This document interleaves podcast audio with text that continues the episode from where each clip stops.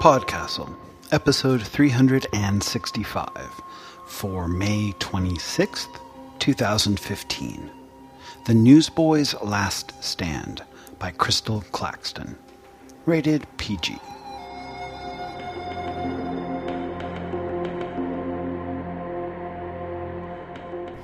Welcome to Podcastle. I'm MK Hobson, and today's story is The Newsboys' Last Stand by Crystal Claxton. Originally published in Unidentified Funny Objects 3. I'm going to reserve my comments on today's story until after you hear it, because it blew my mind. But I can't quite tell you how it blew my mind without perpetrating spoilers. So stay tuned after the break, and I will tell you. And then maybe you'll be disappointed because my mind is tiny and easily blown, but whatever. You pays your money and you takes your chances. That's the podcastle way of things.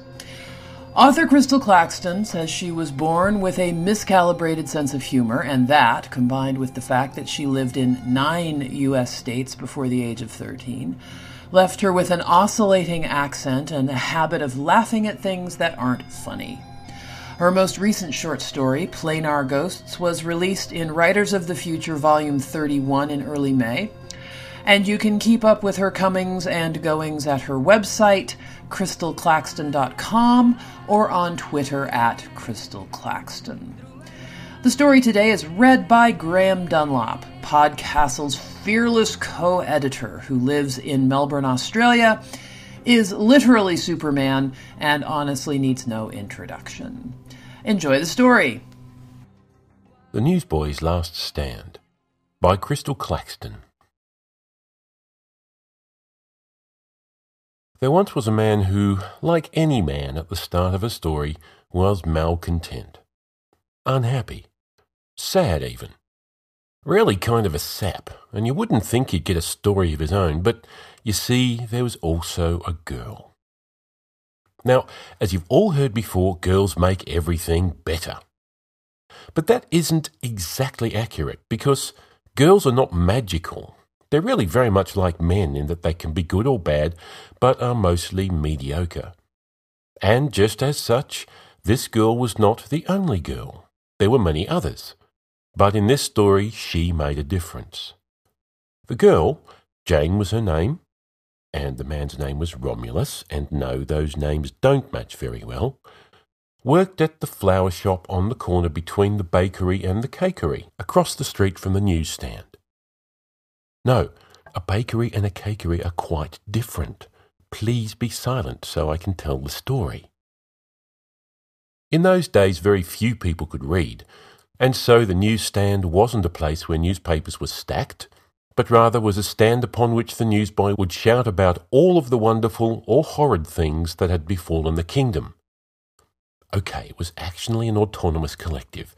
Doesn't kingdom sound nicer?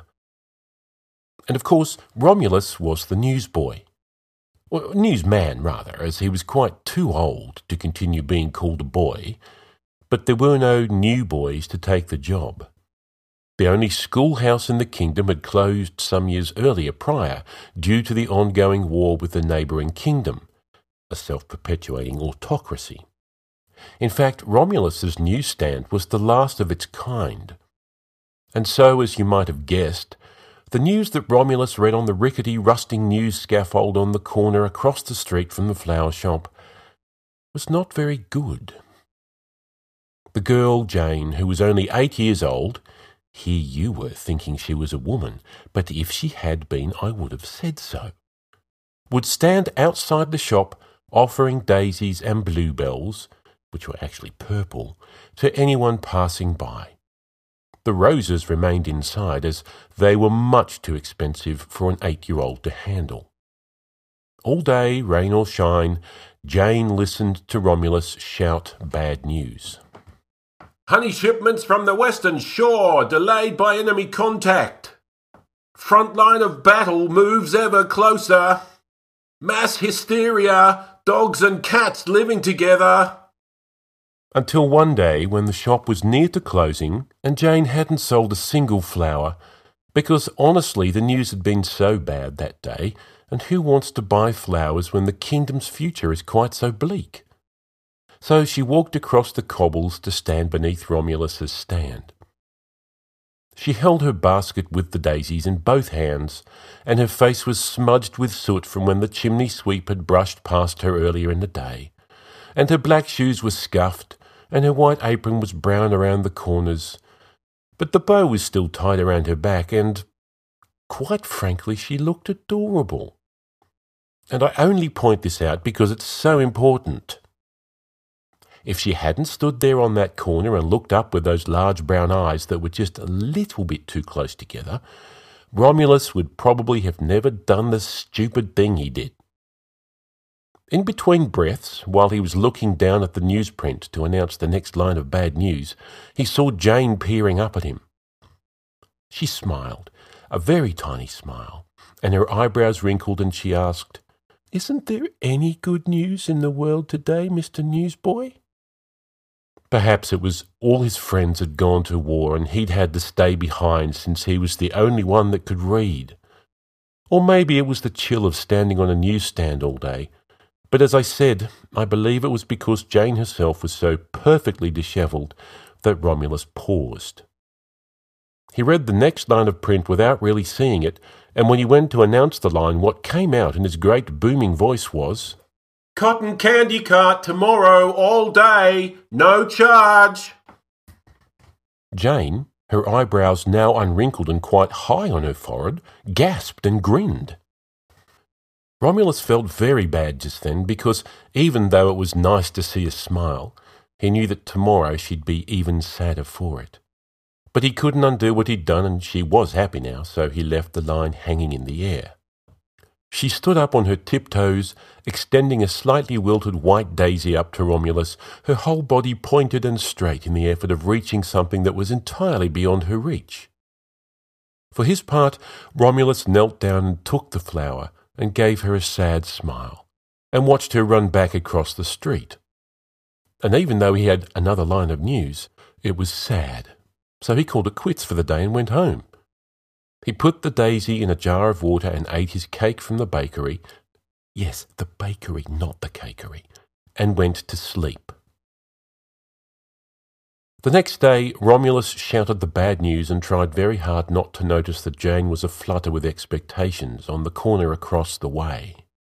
This was difficult because it seemed the rest of the town was also buzzing about the good news, and Romulus was a bit worried that when the cotton candy never came, he'd lose all credibility. But then a very unexpected thing happened. Well, truthfully, everyone was expecting it, just not the newsboy. The candy maker came dragging a handcart down the cobbled way. He parked it right next to the newsstand. And when he pulled the yellow and red striped tarp away, there in the cart was a cloud of pink cotton candy. He set to the task of distributing it all away, and every person in town stopped by for a taste and since everyone was nice and took no more than they could stand without getting a bellyache, there was enough in the cart for everyone to have some. Jane first and Romulus last. When the day was done, the candy maker packed away his cart and mentioned to Romulus quite casually that the next time it was free cotton candy day, he hoped someone would warn him in advance. When he'd gone, in his place stood Jane, her basket all sold except for one crumpled bluebell.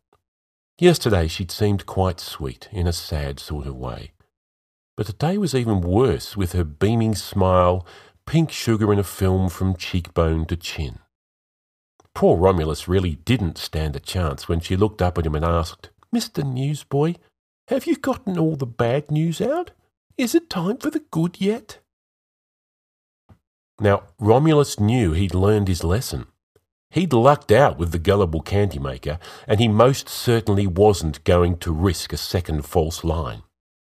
He read the newsprint and in his great voice called out, Tomorrow's battle's cancelled for International Jellied Toast Day.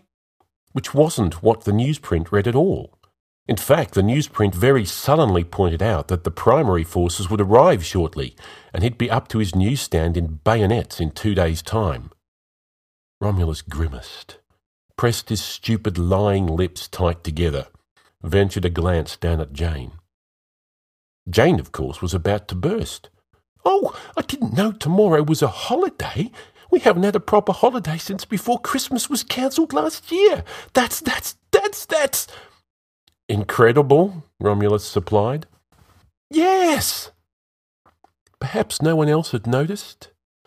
Romulus dared a quick look see and found to his chagrin that absolutely everyone had heard. Even, it seemed, to the old deaf hound that spent his afternoons begging for scraps from the taxidermist three doors down. When Romulus, shoulders hunched, turned his face down to hide behind his newsprint, he noticed that Jane was extending the last purple bluebell his way. He probably shouldn't have accepted it, since it was earned on falsehoods, but he was eager to be home and out of everyone's immediate gaze, so he took it and hurried off to bolt his door and leave the bluebell in the jar with the daisy. The next day the newsprint warned Romulus that the sound of cannons from the west would likely be audible in town as early as brunch, even downtown where his newsstand creaked in the cold wind. He ought to have led with that line, really, to clear the air and prepare everyone but it was so awful, and little Jane, who seemed to have washed her brown apron for the holiday, was positively vibrating with excitement. So he started with the glum news about the town's dart team, the Verdant Rams, losing to their long-time rivals, the Cyan Hearts. And in that sliver of time just past breakfast but not yet brunch, the baker started stacking baskets of sliced bread on the tables outside his shop window. Thin sliced, thick sliced, rye, wheat, sun bleached white, cinnamon swirl, pumpkin, squash, and potato bread, all lightly toasted on each side. Romulus forgot about shouting the news as he watched three carts loaded with clinking glass jars amble up the intersection from the north, east, and south, respectively. The first was proper jelly distilled by the jaminator. The second was jam from the marmotier. The third was a veritable rainbow of preserves from the ladies of the Scarlet Hat Society. The crowd gathered, jellied toast was had by all. But something unexpected happened, or perhaps you at least are expecting it. From the West End Road came soldiers, in trickling clusters of threes and fours and then raucous bands of tens and twenties. And there was, in fact, enough toast for everyone to have a bit without becoming greedy and eating too many carbs. By now, for the first time in 3,291 days, Romulus had forgotten all about the news and was enjoying a spiced pumpkin tea with his toast. Once the tea was gone and the toast was just about run out, though admittedly there was still a great deal of fruit spreads left, a small detachment of soldiers came down the West End Road. But these were not autonomous collective soldiers. They were self perpetuating autocracy through and through. The carnival grew very quiet, and it seemed the bayonets which had been left on their slings all morning were suddenly at the ready, one of the gnarly looking antagonists stepped up, chest puffed out, and said very clearly, We're here for Jelly Toast Day. Whispers broke out amongst the villagers, and there was a bit of a trend. I'll give you a hint, they weren't keen on sharing. Until it was Jane who piped up, tiny voice above the crowd, Well, it is International Jellied Toast Day. The rumble of dissent rippled back on itself and everyone was eventually certain that it was shameful to break their much loved, long standing, recently invented tradition. The baker, looking a bit pale, pointed out that there wasn't any toast left. So naturally, the caker, who'd been waiting the whole time for the baker to run out of bread and was a little bit irritated that it had taken so long into the day, rolled out a wheelbarrow of freshly baked, sliced, and toasted cakes. Banana, pound, snickerdoodle, strawberry swirl, triple chocolate, the entire cookbook, no doubt. And these things went as you'd expect into the afternoon. Cherry preserves and triple chocolate being a favoured pairing, and the autocracy types seeming less and less gnarly.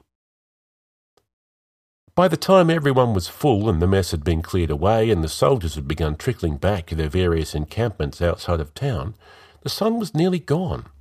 Just as Romulus was realizing he hadn't read a line of news since the bit about the dart tournament, Jane appeared next to him. She had grape jelly smeared with the skill of a genuine eight year old between her eyebrows. She didn't speak this time. Her eyes a glitter, she waited to hear what the good news would be. Romulus nodded, climbed the scaffold. He tried very hard to think of what he might say. He'd completely given up on the newsprint. By now he realized he wouldn't be able to stick to the script. He wanted only this time to be not surprised by his own news. Perhaps another holiday? When he cleared his throat to announce that tomorrow would be pudding pie day, every eye in town was on him. Tomorrow, town hosts treaty talks. End of war in sight. The townspeople and the lingering soldiers clapped or cheered, though just a few nodded, knowingly or uncertainly. I'll let you decide. And although Romulus would really have liked to have had pudding pie, he had to admit that it was probably better news this way. Once he'd gotten back to the sidewalk from his scaffold, Jane was waiting for him with a yellow rose that was far too expensive for an eight year old to handle and certainly too posh to be a gift for a newsboy. At first, Romulus didn't take it. Not until he saw the florist, the baker, the caker, the taxidermist, and the marmotier all watching, giving him looks of approval. The next day, Romulus had little reason to doubt that the treaty talks would start. It seemed ridiculous, but sometimes life is worthy of ridicule. Still, he was uncertain how it might play out, and he seriously considered staying home. He'd accumulated quite a bit of sick leave, being the only newsboy and working every day for years. But he knew that Jane would probably still show up, and while she wasn't likely to earn the ire of any visiting generals, he'd best be on hand just in case.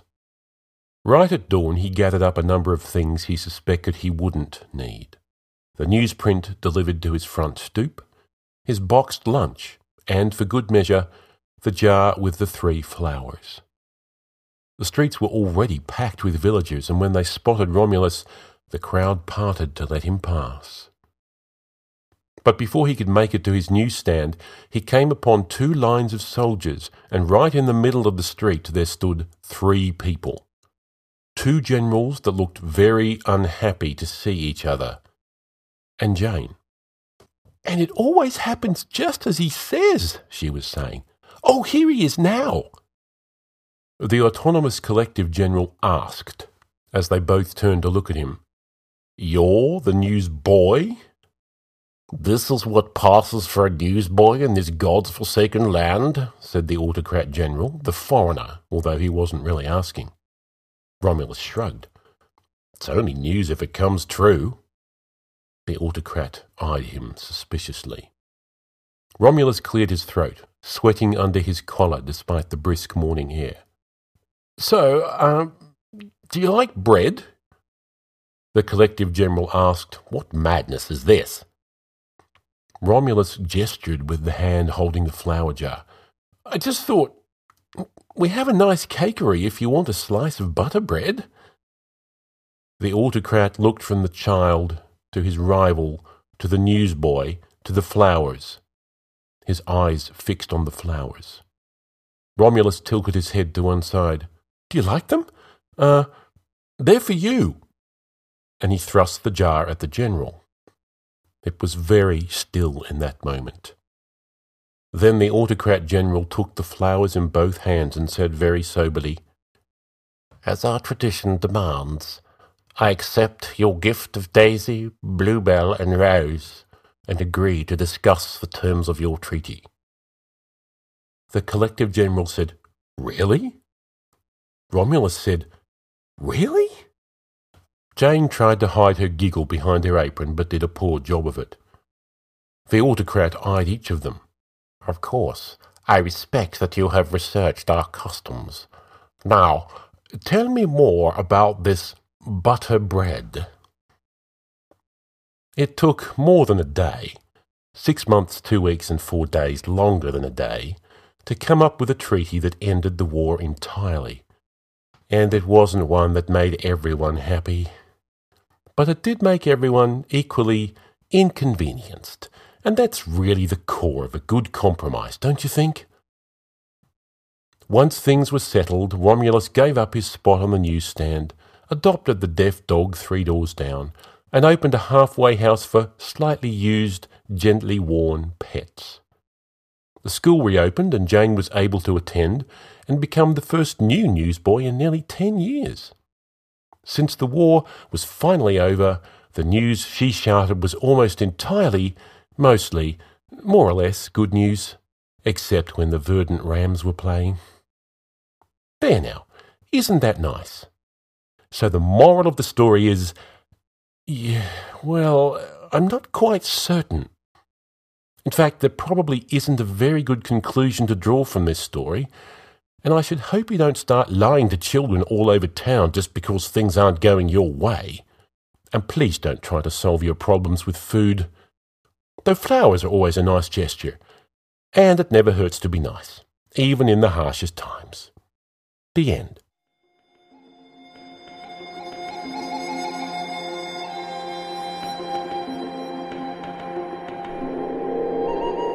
And we're back. So here's what blew my mind. Are you ready? This was totally a cozy fantasy. You know, like a cozy mystery, the kind written by Agatha Christie or Ellis Peters or Rita Mae Brown. So, cozy mysteries are usually kind of Britishy, set in a small village. They focus on ordinary, everyday heroes that are defined by their hobbies or occupations. They're surrounded by colorful eccentrics. Violence, suspense, all those things are minimized, and wordplay and humor, they're spotlighted. So, the reason this blew my mind is that I never thought of applying those rules and tropes to fantasy before. But now that I think about it, I'm realizing that cozy fantasy is totally a thing. I mean, hello, Diana Wynne Jones, Terry Pratchett.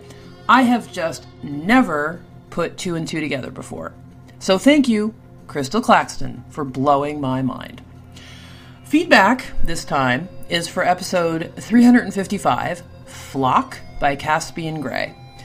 Many of the commenters seemed to feel special sympathy for the story's putative bad guy, the giant. Um, Maxilu said, Of the three characters, I related to the giant the most. It clearly thought it was being kind and careful. It didn't wreak havoc on the city. It cared for the birds, if not the humans and seemed to think it was giving Jack and Avery a gift of some sort. Perhaps that's why I want to hear from it. To which Albion Moonlight replied, That's an interesting point. I think that the story was supposed to make us think of the pets and animals we cage and the morality of that, and in that way we are supposed to see ourselves as the giant. But as you note, the result of that new seeing is not necessarily to make us realize that we are evil, but for us to realize that the giant may be good, or at least benign. Great conversation, great comments. And thank you to everyone who commented. And of course, please do drop by and visit the forum and keep the conversation going. And as always, please consider visiting podcastle.org and making a donation. Every penny goes to paying our authors and bringing you the best in fantasy fiction, week after week. And so, on behalf of everyone here at Podcastle, Graham Dunlop and Rachel Jones, our wonderful slushers, Arun Jiwa and Sarah Goldman, our audio engineer Peter Wood, our fantastic forum moderators Talia and Osicat. Thank you for listening. And until next time, this is MK Hobson for Podcastle, leaving you with a quote from E.M. Forster, who could have written some killer cozy fantasy if he had just put his mind to it. Nonsense and beauty have close connections. Hi, this is Tina Connolly from Toasted Cake, reminding you that podcast nominations are now open for the 10th Annual Parsec Awards. Do you have a favorite podcast? What about a favorite episode from last year? A story that really stuck with you? Or a roundtable that was particularly insightful? Well, you can bring a little joy into our humdrum lives by nominating your favorites from 2014. You have until May 31st, and the winners will be announced at DragonCon this September in Atlanta. Find all the details at parsecawards.com. Podcastle is a production of Escape Artists Incorporated and is distributed on a Creative Commons Attribution Non Commercial No Derivatives license. Share it, but don't change it or sell it. Our theme music is by Shiva in Exile. You can find them at magnatune.com. And if you like science fiction or horror, be sure to visit our sister podcasts, Escape Pod and Pseudopod. And if you enjoyed this episode, tell a friend, or post to your blog about it, or consider donating via the PayPal link on our site.